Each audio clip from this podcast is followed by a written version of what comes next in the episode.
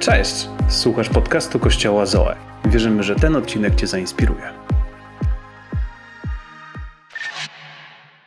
Dzisiaj rozpoczynamy nową serię i wierzę, że będzie błogosławieństwem dla całego Kościoła. I zatytułowana ta seria jest Idźcie i głoście. Idźcie i głoście. Brzmi dobrze, prawda? Zastanawiałem się, czy brzmi dobrze i stwierdziłem dzisiaj, tak, to brzmi dobrze. Dlaczego to brzmi dobrze? Dlatego, że są to ostatnie słowa naszego Mistrza i Pana Jezusa Chrystusa. Idźcie i głoście Ewangelię każdemu, całemu stworzeniu i idźcie na cały świat, czyńcie uczniami i chrzcijcie w imię Ojca i Syna i Ducha Świętego. Każda Ewangelia trochę inaczej przedstawia słowa Jezusa, ale gdybyśmy mieli streścić te słowa właśnie do tych, tych trzech słów, to brzmiałoby to idźcie i głoście. To jest wielki nakaz misyjny. Ktoś z nas ma prawo jazdy, macie prawo jazdy. Wiecie, są różne znaki. Są znaki zakazu, są znaki informacyjne. To jest nasz znak nakazu. To jest coś, co Jezus chciał, aby było naszym stylem życia. Jesteście ze mną? Potrzebuję dzisiaj, abyście byli bardziej aktywni, ok? Abyście byli bardziej aktywni niż ja głoszę. Możemy to spróbować? Żebyście byli bardziej aktywni niż ja głoszę, więc potrzebuję, abyście próbowali mnie dzisiaj zagłuszyć. Dokładnie, tego słowa mi brakowało. A więc idźcie i głoście. Amen, amen, halleluja. Wy nie wiecie jeszcze, o czym będziemy mówić, ale wiecie, kiedy Jezus, kiedy Jezus rozstawał się ze swoją już jedenastką uczniów, ponieważ jeden się wtedy powiesił, a więc zostało tylko jedenastu, i kiedy spotkał ich po raz ostatni, powiedział im właśnie te słowa. Wiecie, kiedy spotykasz kogoś po raz ostatni i po raz ostatni ta osoba coś do ciebie mówi, to powinno zapaść ci w pamięci. Wyobraź sobie, że ktoś ważny dla ciebie gdzieś wyjeżdża. Wyjeżdża daleko i ty wiesz, że go już nigdy nie zobaczysz. Albo wiesz, że to jest, ta osoba jest na łożu śmierci. Umiera i odchodzi. I wtedy mówi do ciebie ostatnie zdanie, mówi do ciebie ostatnie słowa. Czy to nie są ważne słowa? Czy to nie są słowa, które później, później powinny rezonować w nas, kiedy ta osoba odchodzi, jest odszedł do nieba? Czy to nie są słowa, które powinniśmy rozważać, co one znaczą? Czy jeżeli to jest nakaz, jeżeli to jest Jego wola, ostatnia wola, tak jak osoba, która odchodzi, mówi, hej, to jest moja ostatnia wola dla Ciebie. Chcę, abyś zrobił to i to, abyś zaopiekował się moją żoną, moimi dziećmi. Czasami tak w filmach jest, prawda? I wiecie, to są, tak obiecuję Ci, że, że to zrobię i, i niczym się nie przejmuj i do zobaczenia. Wiecie, i dokładnie takie były słowa. Jezus, kiedy odchodzi, On mówi, idźcie i głoście. To jest to, co chcę, abyście zrobili, czynili w waszym życiu. I cała ta seria właśnie o tym będzie. Przyjrzymy się dokładniej temu, co Jezus miał na myśli. Przyjrzymy się temu, co to znaczy w XXI wieku, dzisiaj w Warszawie, dla mnie i dla ciebie słowa idźcie i głoście. W jaki sposób te słowa, te trzy słowa, te trzy wyrazy mogą stać się stylem naszego życia. Ale dzisiaj również mam taki podtytuł, podtytuł mojego dzisiejszego dzielenia się i nazwałem ten, te, te dzielenie się tytułem Nie trzymaj tego w tajemnicy. Nie trzymaj tego w tajemnicy. Odwróć się do osoby po prawej stronie, powiedz: Hej, nie trzymaj tego w tajemnicy. Nie trzymaj tego w tajemnicy. Wiecie, większość z nas, większość z nas, jak nie każdy z nas, ma jakąś tajemnicę. Macie jakąś tajemnicę? Jakiś sekret. I nie chcielibyście, aby, abym teraz powiedział ten sekret. Nie chcielibyście, aby Duch Święty objawił mi być może, co jest sekretem. Chcecie go trzymać, to jest coś, co jest ważne dla was. Niekoniecznie to jest złe, ale jest to coś, czym niekoniecznie chcecie dzielić z innymi. Chcecie zatrzymać to dla siebie, dla swoich bliskich, dla waszych rodzin, być może dla waszego małżonka. Może czegoś się spodziewacie i mówicie, o, nie powiem tego jeszcze im, sami to zobaczą. A więc każdy z nas ma jakieś sekrety. Mamy takie rzeczy, które byśmy chcieli czasami zatrzymać dla, dla siebie i w szczególności trzymamy te rzeczy przed ludźmi, którzy mają takie długie języki. Spotkaliście jakichś ludzi kiedyś, co mają takie długie języki? Widzieliście taką osobę, co, co jej powiesz i, i wiesz, nie powiesz jej, hej, ale weź, zatrzymaj to dla siebie, nie dziel się z tym nikim. Wiecie, i tak tydzień później wszyscy już o tym wiedzą. Więc spotkaliście takie osoby? Ktoś spotkał? Okej, jak nie podnosisz ręki, to możesz pomyśleć, czy przypadkiem ty nie jesteś taką osobą, co, co ma taki długi język, jak nie spotkałeś takiej osoby. Wiecie, a więc y, są tajemnice i chcemy, żeby ta tajemnica i te sekrety pozostały tą tajemnicą. Chcemy, aby ten sekret pozostał czasami tym sekretem i żeby wszyscy ludzie o tym nie wiedzieli. Ale kiedy patrzymy na Ewangelię, kiedy przez, patrzymy na przesłanie Nowego Testamentu, co, co Jezus zrobił dla nas, Biblia mówi o, o dobrej nowinie, mówi jako o tajemnicy. Znajdziemy takie wersety, że to jest tajemnica, te Boża tajemnica, czyli coś, co jest, coś, co jest niedostępne dla każdego, ale z drugiej strony Biblia mówi, że ta tajemnica nie powinna pozostać tajemnicą. A więc kiedy, kiedy zobaczymy jeden z fragmentów i, i bardzo lubię to tłumaczenie w angielskim przekładzie message i gdybyśmy mogli ten angielski przełożyć na polski, Ewangelia Marka, 16 rozdział, 14 werset, 16 werset, te słowa brzmiałyby mniej więcej tak. Jezus mówi, innymi słowy, jesteście tutaj, aby być światłem i nieść w świat Boże kolory. Bóg nie jest tajemnicą, którą należy trzymać dla siebie. A więc On jest tajemnicą, ale taką tajemnicą, której nie należy trzymać dla siebie. Upublicznijmy to tak, jak miasto na wzgórzu. Jeśli uczynię was niosącymi światło, powiedział Jezus, chyba nie sądzicie, że ukryję was pod wiadrem. Nikt z nas nie powinien być ukryty pod wiadrem. Trzymaj swój dom otwarty. Bądź hojny w swoim życiu. Otwierając się na innych, zachęcisz ludzi do otwarcia się na Boga, tego hojnego Ojca w niebie. Jak bardzo podoba mi się to tłumaczenie. Jak bardzo podobają mi się słowa. Bóg nie jest tajemnicą, którą należy trzymać dla siebie. Problemem niektórych wierzących staje się w dzisiejszych czasach, że chcą tą tajemnicę trzymać tylko dla siebie. Ale Jezus mówi, nie jest tajemnicą, którą należy trzymać dla siebie.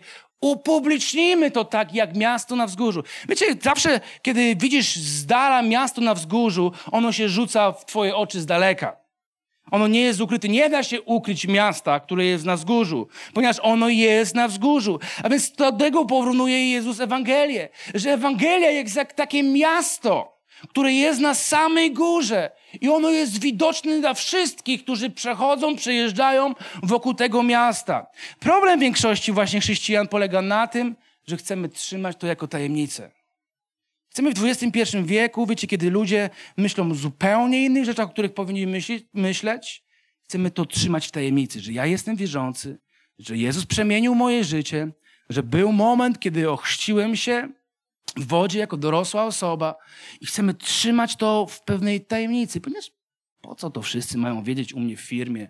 Będą na mnie patrzeć, będą mówić, że jestem z tej kociej wiary, będą wytykać mnie palcami, a może zadadzą mi trudne, niewygodne pytania, a może już nigdy nie zaproszą mnie na imprezę, na urodziny, nigdy nie będą chcieli mi pomóc. Wiecie, więc czasami niektórzy chrześcijanie, przez to, że brak nam odwagi, brak nam otwartości, brak nam pasji do głoszenia Ewangelii, trzymamy tą tajemnicę ukrytą. Ale ja chcę nas dzisiaj zachęcić, abyśmy nie trzymali tego ukrytego, ale abyśmy zaczęli o tym plotkować. Abyśmy zaczęli mówić o tym. Hej, Wiecie, zamiast może plotkować o tym, co wczoraj zrobiła Jolka, albo o tym, ile zarabia Franek, albo gdzie Kowalscy byli na wakacjach w te wakacje, może powinniśmy plotkować o tym, że słyszałem, że jest Jezus, który cały czas uzdrawia chorych. Hej, wiem, że boli ciebie głowa. Pozwól mi, że ja się pomodlę o ciebie, ponieważ ja wierzę, że Jezus jest cały czas lekarzem. Nic się nie zmieniło. Ja wierzę, że Jezus jest tym, który dalej uwalnia od demonów. Ja wierzę, że On jest w stanie uwolnić cię od depresji. On jest w stanie zabrać te stany lękowe z Twojego życia i uzdrowić Ciebie całkowicie. Ja wierzę, że On jest w stanie zabrać nauk z Twojego życia i uzdrowić Ciebie z tego nauku. Ja wierzę, że On może dać Ci sens, On może dać Ci nadzieję, On może uczynić Twoje życie zupełnie nowym. Może powinniśmy pójść i zacznie zacząć o tym mówić, co dla nas jest tajemnicą. Powinniśmy otworzyć dla innych, otworzyć nasze życie dla innych. Wiecie, to jest nie fair względem Boga, kiedy my trzymamy to, co On dla nas zrobił, tylko dla nas. To jest nie fair, kiedy nie mówimy o tym innym. To jest nie fair, kiedy mijamy ludzi każdego dnia, odwiedzamy różnych ludzi każdego dnia, rozmawiamy z ludźmi każdego dnia i my nie mówimy o tym, co Jezus dla nas zrobił. To jest nie fair względem Jezusa. To jest nie fair względem ofiary, którą On zaniósł na krzyż jako swoje ciało, jako swoją osobę, oddał w naszym miejsce. To jest nie fair o tym nie mówić. To jest nie fair o tym nie mówić, że moje grzechy zostały zupełnie zmazane i jestem zupełnie nowym stworzeniem. To jest nie fair nie mówić o tym, że Jezus poszedł do nieba, aby przygotować mi miejsce i pewnego dnia wróci po swój Kościół i zabierze Kościół z powrotem do nieba, tam gdzie jest Jego miejsce. Ponieważ tutaj na ziemi jesteśmy tylko pielgrzymami. To nie jest nasze miejsce docelowe, w którym, którym, do którego zostaliśmy przeznaczeni. Naszym miejscem jest niebo. A więc wiecie, to powinno być dla nas naturalne, że tak wiele zostało nam darowane, że my mamy pasję do tego, aby dzielić się Ewangelią. I to jest dokładnie to, co widzimy u, apostoła Piotra i u apostoła Jana, kiedy, kiedy Jezus poszedł do nieba i kiedy powiedział idźcie i głoście, idźcie i czyńcie uczniami, oni nagle wzbudziła w nich się pasja. I to jest też cel tego kazania, to jest cel tej serii w tym roku, aby wzbudziła w nas się pasja do głoszenia Ewangelii, do mówienia o Chrystusie naszym sąsiadom, naszym bliskim, naszym przyjaciołom. Wiecie, i, i kiedy, kiedy czytamy historię apostoła Piotra i Joanna, pewnego dnia oni zostali aresztowani, zostali, postawieni przed radą, która miała ich osądzić i groziło im ukamieniowanie. I wtedy oni powiedzieli takie słowa. Piotr powiedział, przecież nie możemy milczeć na temat tego, co osobiście widzieliśmy i słyszeliśmy. Przecież nie możemy milczeć o tym, co Jezus zrobił dla nas. Nie możemy milczeć o tych wszystkich demonach, które na naszych oczach były wypędzone. Nie możemy myśleć o tych ślepych osobach, którzy byli uzdrowieni. Nie możemy milczeć o tym, którzy byli głusi, ale usłyszeli. Nie możemy o tym milczeć. Wiecie, kiedy myślę o tym fragmencie, o tym, co powiedział Piotr, że nie możemy o tym milczeć, co widzieliśmy, myślę, przypomina mi się to, że ten właśnie fragment był dla mnie i dla Kięgi katalizatorem, był takim, takim coś, co sprawiło, popchnęło nas, wymusiło w nas tą reakcję. I tą reakcją było to, że spakowaliśmy się, przyjechając w, w, w Częstochowie, w bezpiecznym miejscu, w miejscu, w którym mieliśmy przyjaciół, mieliśmy pracę, mieliśmy rodzinę, mieliśmy służbę w kościele i, i tak naprawdę nie nieśliśmy jakiejś wielkiej odpowiedzialności. To było takim katalizatorem do tego, aby powiedzieć, hej, Kinga, hej, Szymon, nie możemy o tym milczeć. Bóg ma jakieś powołanie dla mnie. Bóg ma jakąś misję dla mnie. Wiecie, i wtedy spakowaliśmy na wszystko, co mieliśmy, to się zmieściło do jednego czerwonego busa. Spakowaliśmy wszystko, co mieliśmy, spakowaliśmy naszą sześciomiesięczną córkę i przyprowadziliśmy się w 2012 roku do Warszawy,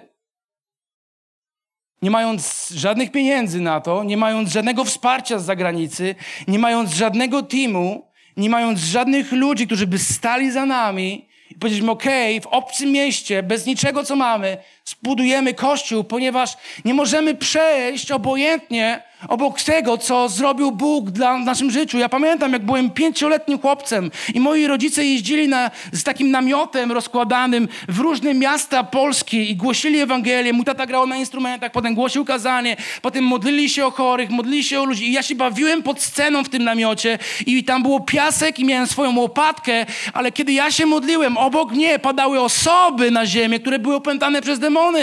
I te osoby się częsły. I z tych osób, osób wychodziły demony i były manifestacje dla demonów. I dla mnie, kiedy ja się bawiłem, to było zupełnie normalne. Mówię,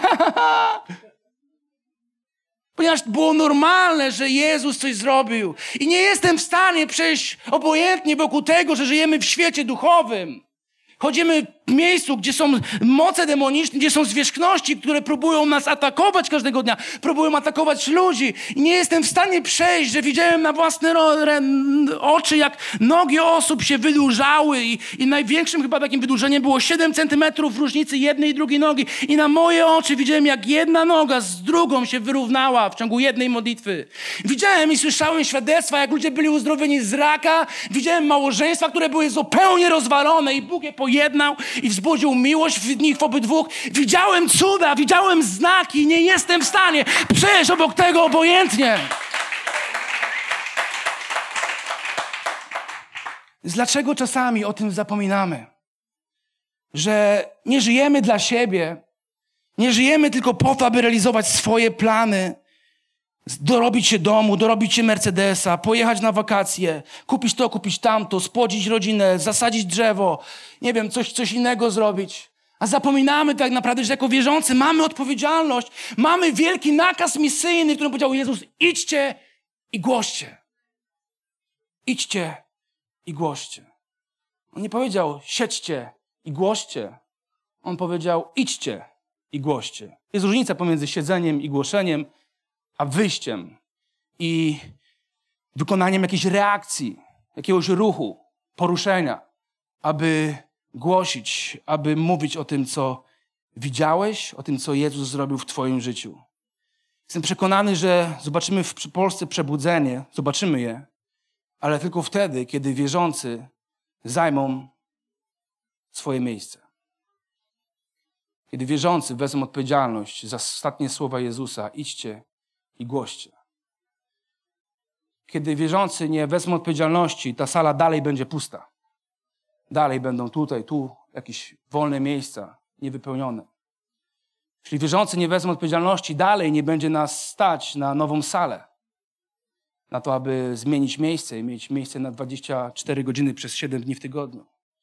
Jeśli wierzący nie wezmą odpowiedzialności, nigdy nie zobaczymy polityki przemienionej. Możemy wybory mieć kolejne i kolejne i kolejne wybory, i kolejna partia i kolejni politycy. Prawda jest taka, że nie przyjdą żadne zmiany poważne, jeśli nie zobaczymy tam ludzi, którzy są bogobojni, ludzi, którzy mają wartości i zasady. A więc jeśli chcemy zobaczyć zmiany, my musimy wziąć na serio słowa Jezusa: idźcie i głoście. Nie możemy o nich zapominać. Wiecie, jest ryzyko, że o tym zapomnimy. Zapomnimy, ryzyko, że o tym zapominamy. Ja się o tym przyznaję, że jest ryzyko, że są dni, tygodnie, kiedy o tym zapominam. Kiedy mam tak wiele możliwości, wiele okazji, aby powiedzieć o tym, co zrobił dla mnie Jezus, co widziałem, co słyszałem, i o tym zapominam. Wiecie, możesz, porównując to, możesz mieć niesamowite wykształcenie. I załóżmy, że starasz się o nową pracę i wysyłasz im maila ze swoim CV. I w tym CV to jest załącznik, w którym jest zapisane, że ukończyłeś, nie wiem, daj na to nawet Harvard, albo Oxford, albo jakąś naprawdę prestiżową uczelnię. I masz duże doświadczenie i dużo wiesz.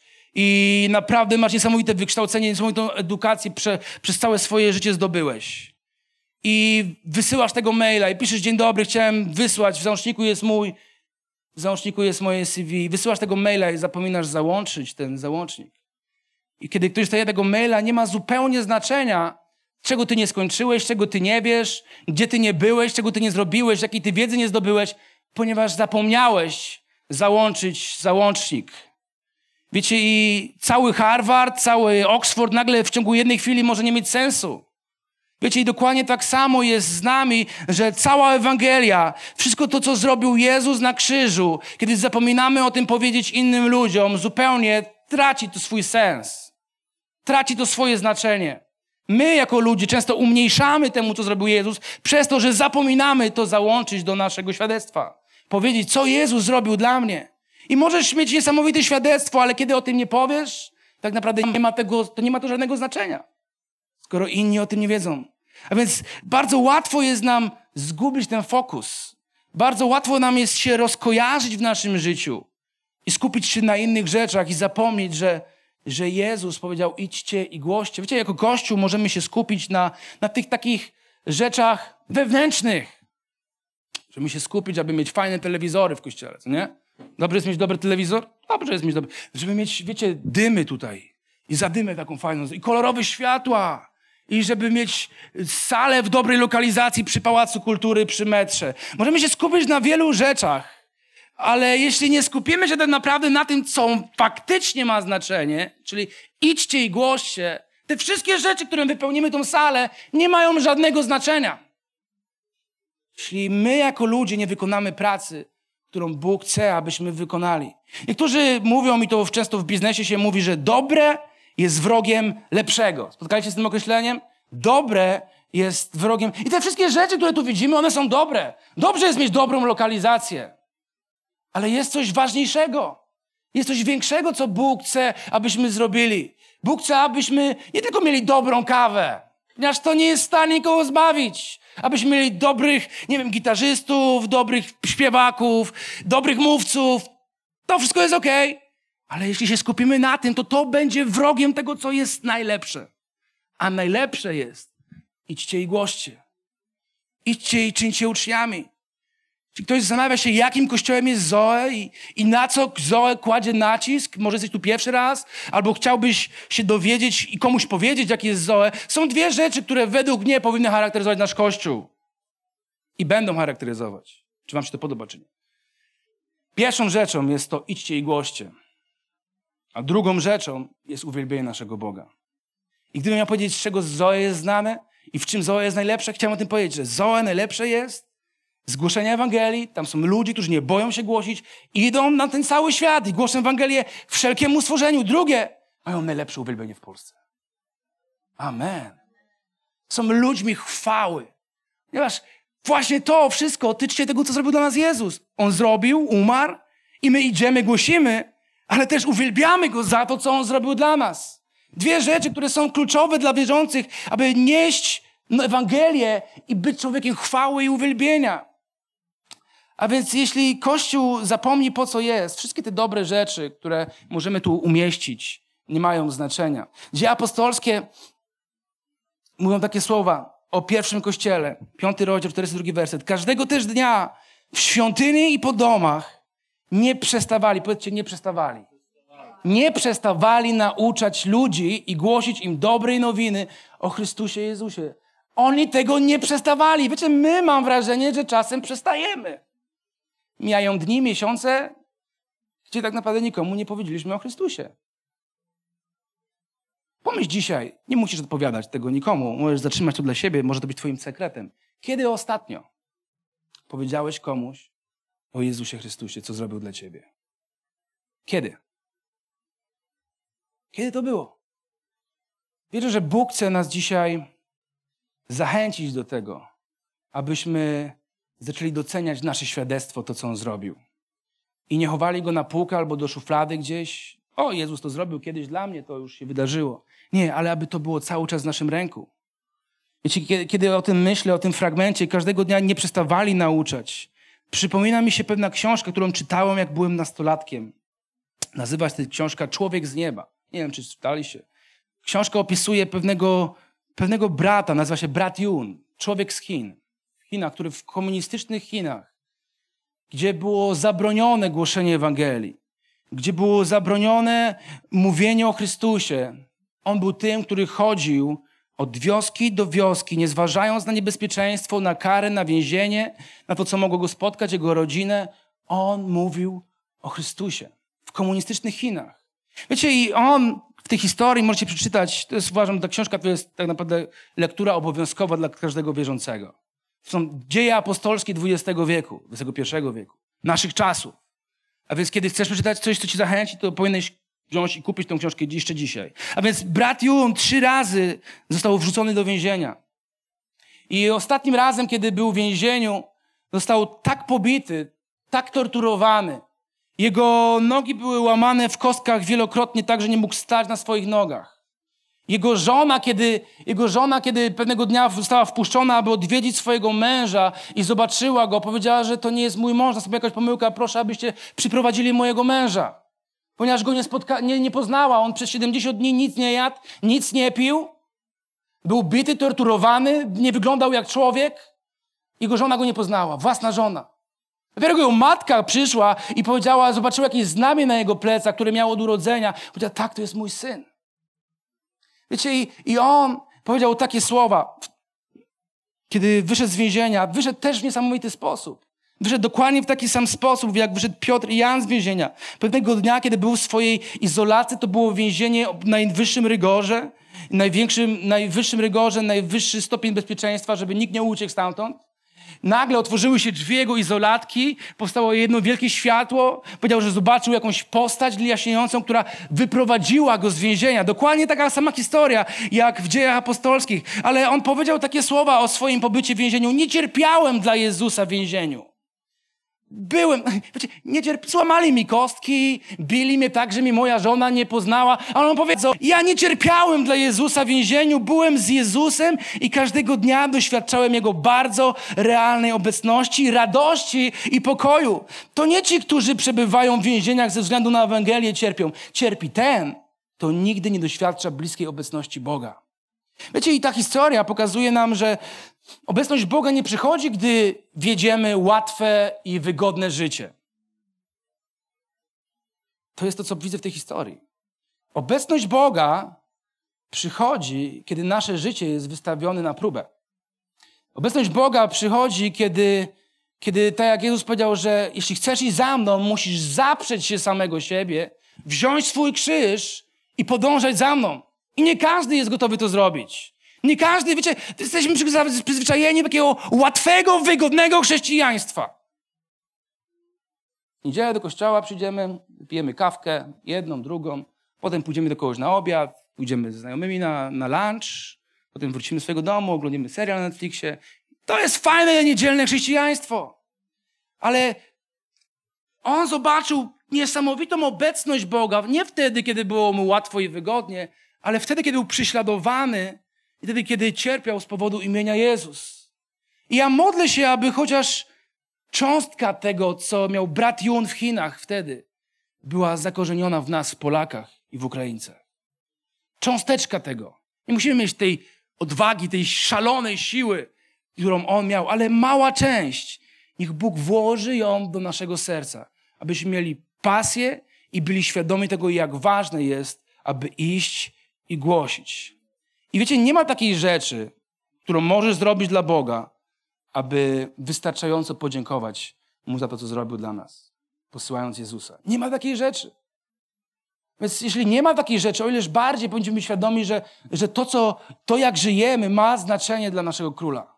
To ma znaczenie. Abyśmy byli kościołem ludźmi, którzy świecą jaśniej. Którzy świecą w tych czasach. Wiecie, żyjemy w czasach pełnych mroku i ciemności. Nie bez powodu Jezus porównuje nas do światła, ponieważ żyjemy w czasach, ciemnych czasach. Jakiś czas temu dzieliłem się z wami, tym mówiłem, co, co powiedziały koleżanki mojej, mojej córki, która ma 11 lat i mówiłem o tym, że zmagają się dzieci 11-letnie, zmagają się z depresją. 11-letnie dzieci mają myśli samobójcze. Wiecie, żyjemy w czasach, kiedy naprawdę chodzimy w mroku. O ileż bardziej my powinniśmy być ludźmi, którzy świecą w ciemności, którzy przyniosą, tak jak w tym fragmencie, Boże kolory do życia innych ludzi. Przyniosą kolory do tego mroku ciemnego, w którym jesteśmy. Inna inspirująca historia, którą możemy zobaczyć w dziejach apostolskich i też jest inspirująca, wierzę, dla mnie i dla ciebie, to historia Filipa. Kiedy, kiedy Bóg mu powiedział, kiedy modlił się, Bóg mu powiedział, aby poszedł na pewną drogę i tam spotka pewnego człowieka, eunucha, któremu będzie głosił Ewangelię. I on poszedł, spotkał tego człowieka. Zobaczcie, 8, 26 werset. Tymczasem anioł Pana przemówił do Filipa tymi słowy. Wstań i idź. Idźcie i goście. Wstań i idź na południe, na drogę, która biegnie z Jerozolimy do Gazy. Jest to droga pustynna. 27 werset. Filip zatem wstał i poszedł. Czytamy dalej, że głosił Ewangelię temu człowiekowi. Tego samego dnia on uwierzył i ochrzcił się. Ale co tu jest niesamowitego? Widzimy, że Bóg tutaj nie szukał jakiejś osoby super uzdolnionej, z jakimś wielkim obdarowaniem. On szukał osoby dostępnej. On powiedział: Wstań i idź. To jest niesamowite. Wstań i idź na południe. Filip zatem wstał i poszedł. I nie widzimy tutaj nic spektakularnego. Nie widzimy żadnych fajerwerków. Takich, wiecie, my lubimy fajerwerki, co nie? My lubimy, jak coś się dzieje i komuś się faktycznie noga wydłuża.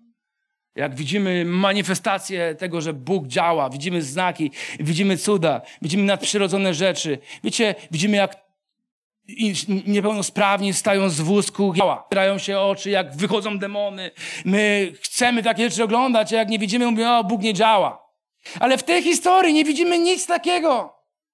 Widzimy Filipa, który po prostu wstaje i idzie. Jest posłuszny temu, co powiedział Jezus. I tu nie ma żadnych cudów, nie ma żadnych znaków, nie ma żadnych rzeczy ponadnaturalnych.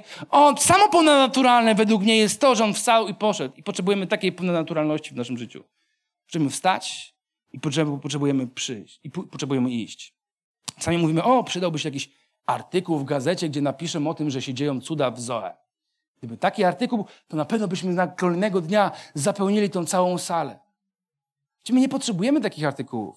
Cudem będzie, kiedy my będziemy żyli tym właśnie życiem, aby iść i aby głosić Ewangelię. Prawda jest taka, że mamy wszystko. Ja i ty mamy wszystko, czego potrzebujemy. Czasami patrzymy, o, ja nie jestem jeszcze wystarczająco gotowy. Ja jeszcze za krótko chodzę z Panem Jezusem, nie widziałem zbyt wielu znaków, nie skończyłem żadnej szkoły biblijnej, żadnego seminarium teologicznego, żeby komuś powiedzieć moją historię. Nie, prawda jest taka, że jeżeli zostałeś zbawiony i twoje grzechy zostały anulowane, ty masz wszystko. Masz wszystko to, czego potrzebujesz. Bóg nie szuka jakichś superbohaterów, supermówców. On szuka ludzi, którzy są dostępni. I Filip nie był nikim wyjątkowym. Filip nawet nie był apostołem. Czytamy, że on był diakonem. Kim był diakon w tamtym czasie? To był człowiek, który sprzątał stoły. A więc pracował w służbie porządkowej, rozstawiał krzesła, sprzątał stoły, mył naczynia, przygotowywał wieczerze. On był normalnym człowiekiem, takim jak ja i ty. I Bóg powiedział, wstanie idź. On wstał i poszedł.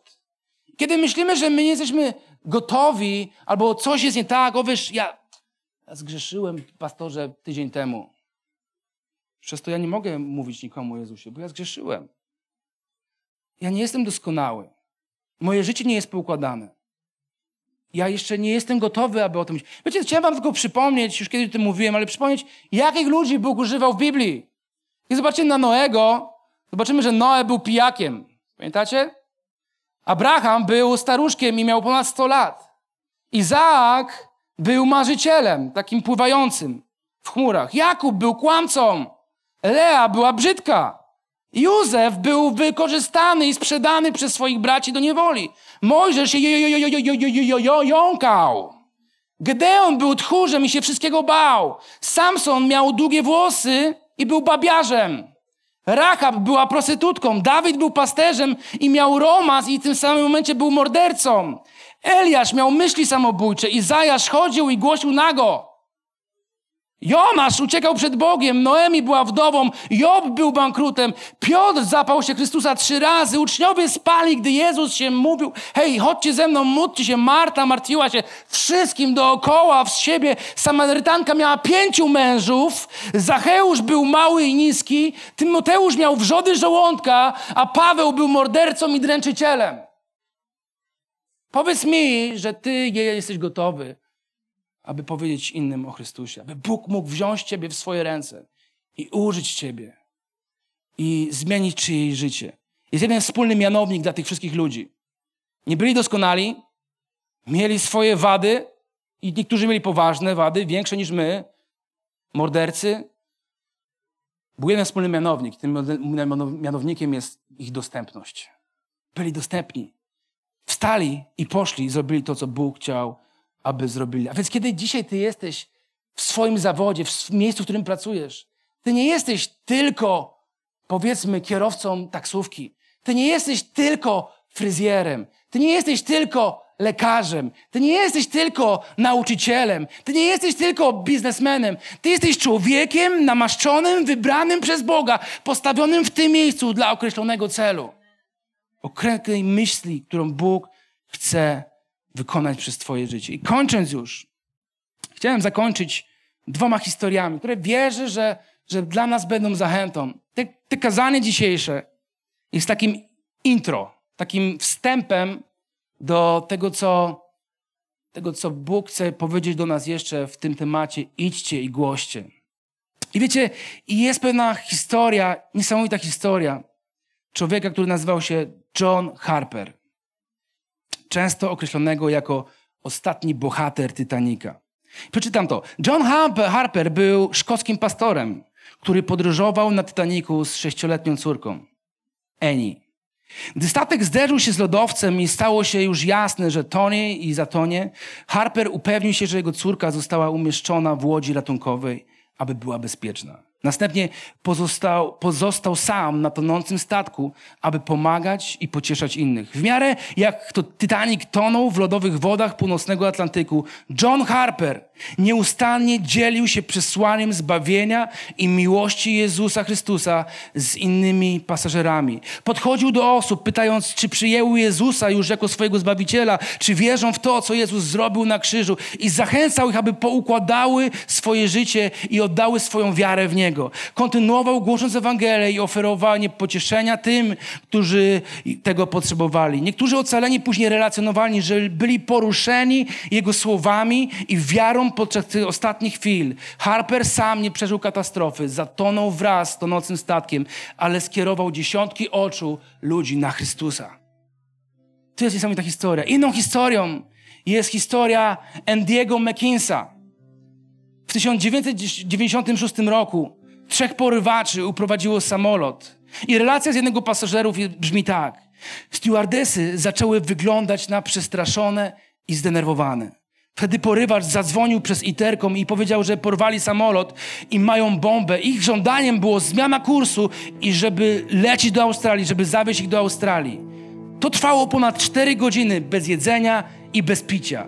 Piloci wiedzieli jednak, że nie ma wystarczającej ilości paliwa dla silników, aby do, dolecieć do Australii. Gdy paliwo się wyczerpało, pilot Liu Aptey przemówił bezpośrednio i stanowczo do głównego porywacza. Chłopie, zostało nam 30 minut życia. Jeśli nie pozwolisz mi wylądować i zatankować paliwa, nie uda nam się dotrzeć do Australii. Jedną opcją, jaką mamy, jest śmierć na morzu.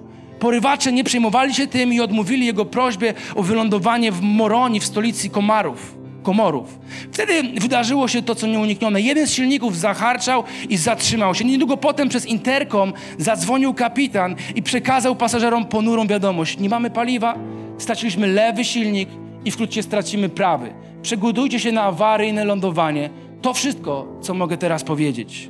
Ludzie zaczęli krzyczeć, zaczęli płakać, niektórzy zaczęli mdleć, mieli mdłości. Na wysokości 6 kilometrów drugi silnik uległ awarii. 150-tonowy samolot szybował i spadał z nieba z prędkością 600 metrów na minutę. Wtedy Andy Mickens, 43-letni misjonarz, który siedział obok swojej żony, odpiął pasy, wstał i powiedział: Wielu z nas zgi może zginąć w tej katastrofie.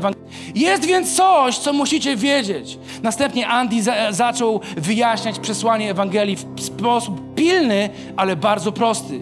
Przeniósł się do każdej części samolotu, aby wszyscy to usłyszeli. Zapraszał ludzi, aby zaufali Jezusowi Chrystusowi poprzez pokutę i wiarę. Stewardesa usłyszała słowa Andiego, pochyliła głowę i poprosiła Jezusa, aby przebaczył jej grzechy i wszedł do jej serca. Zareagowało znacznie więcej osób i wraz z innymi ocalałymi opowiedzieli później tą historię. Ze 175 osób na pokładzie zginęło 125 osób, w tym Andy, który wciąż był na nogach, kiedy głosił Ewangelię i przemieszczał się po samolocie. Wtedy samolot uderzył w wodę, ale dzięki odwadze Andiego kilkadziesiąt osób pojednało się z Bogiem. Te dwie historie mnie inspirują do tego, aby zobaczyć, co tak naprawdę jest ważne w moim życiu. Na czym ja i ty powinniśmy skupić. Jest wiele rzeczy, które wypełniają nasze życie. Ale prawda jest taka, że kiedy staniemy przed Bogiem, mając 70-80 lat, wszystkie te rzeczy, które tu zdobyliśmy, nie będą miały żadnego znaczenia. Nic nie zabierzemy do nieba. Ani jednej rzeczy. Ale to, co będzie miało to znaczenie, czy podzieliłem się moją historią z drugim człowiekiem. Jest jeszcze jedna historia pewnej młodej dziewczyny, która pojawiła się w kościele po raz pierwszy. Była pierwszy raz w kościele. I pierwszy raz słyszała, jak pastor głosił Ewangelię i mówił słowa: Jeśli ktoś nie uwierzy w Jezusa, nie będzie zbawiony i nie spędzi swojej wieczności w niebie. Usłyszała te słowa i kiedy wróciła do domu, napisała list do, do tego pastora.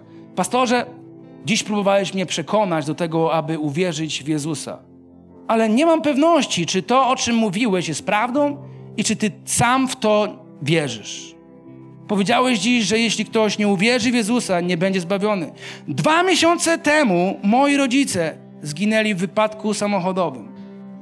Przez kilkanaście lat mieszkaliśmy tuż za rogiem, trzy bloki od Twojego kościoła, a moi rodzice nigdy, przenigdy nie usłyszeli o Jezusie Zbawicielu.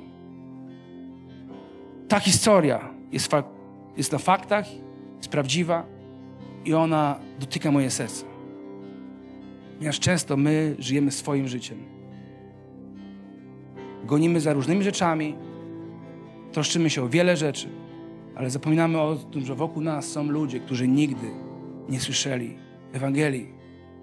Pracujemy z tymi ludźmi. Spotykamy ich każdego dnia. Do dzisiaj jedno wydarzenie w moim życiu jest niesamowicie boli moje serce. Ponieważ w miejscu, gdzie jest moja firma, jest też ochrona. I był pewien człowiek, pracował tam pewien człowiek imieniem Krzysztof. Wiecie, i, i każdego dnia, kiedy przychodziłem do pracy, spotykałem tego ochroniarza, witałem się z nim. Był niesamowicie sympatycznym, miłym człowiekiem. Zamieniliśmy dwa, trzy słowa. Każdego dnia go widziałem. I tak było też tego piątku, kiedy pożegnałem się z nim, kiedy wychodziłem z pracy. Minął weekend i kolejnego dnia wróciłem do, do pracy. To był poniedziałek rano. I nagle inny ochroniarz przyszedł i powiedział: Panie Szymonie, czy pan słyszał o tym, że Krzysztof w weekend umarł? Jak to możliwe? Przecież widziałem go dwa dni temu. Był silny, był zdrowy, był uśmiechnięty i, i normalnie rozmawialiśmy. Wrócił do swojego domu, poszedł do swojego pokoju, żona go zobaczyła, przywitał się z żoną, poszedł spać przespać i już się nie obudził. Nie obudził się już. Prawdopodobnie jakiś wylew, zator, cokolwiek w jego... Nie było żadnych symptomów, nic go nie bolało. Normalnie funkcjonował. Kiedy ja się o słyszałem, ja nie mogłem się pozbierać przez kilka miesięcy, że mijałem tego człowieka każdego dnia na recepcji. Spotykałem go, mówiłem mu, dzień dobry panie Krzysztofie. Tego dnia już go nie było. Miałem tak wiele okazji, by powiedzieć mu o Chrystusie i je zmarnowałem. Chcę was zachęcić, ponieważ każdy z nas ma wpływ na to. I nasz zegar tyka. I zegar innych ludzi też tyka. Byśmy byli ludźmi, którzy wykorzystują okazję. Którzy wykorzystują każdą okazję. Oczywiście to nie znaczy, że my teraz mamy iść do ludzi, bić ich Biblią po głowie. Ale bądź otwarty. Bądź szczery z tym, co Jezus zrobił dla ciebie. Nie trzymaj tego jako tajemnicę, nie chowaj tego. Niech to nie będzie sekretem dla innych. Niech to będzie czymś, czym się dzielisz, czym, czy chcesz wzmocnić innych ludzi i pokazać im dobrego Ojca, który jest w niebie. Amen. Dzięki, że byłeś z nami. Więcej informacji o naszym kościele znajdziesz na naszych mediach społecznościowych. Wierzymy, że najlepsze jest jeszcze przed nami.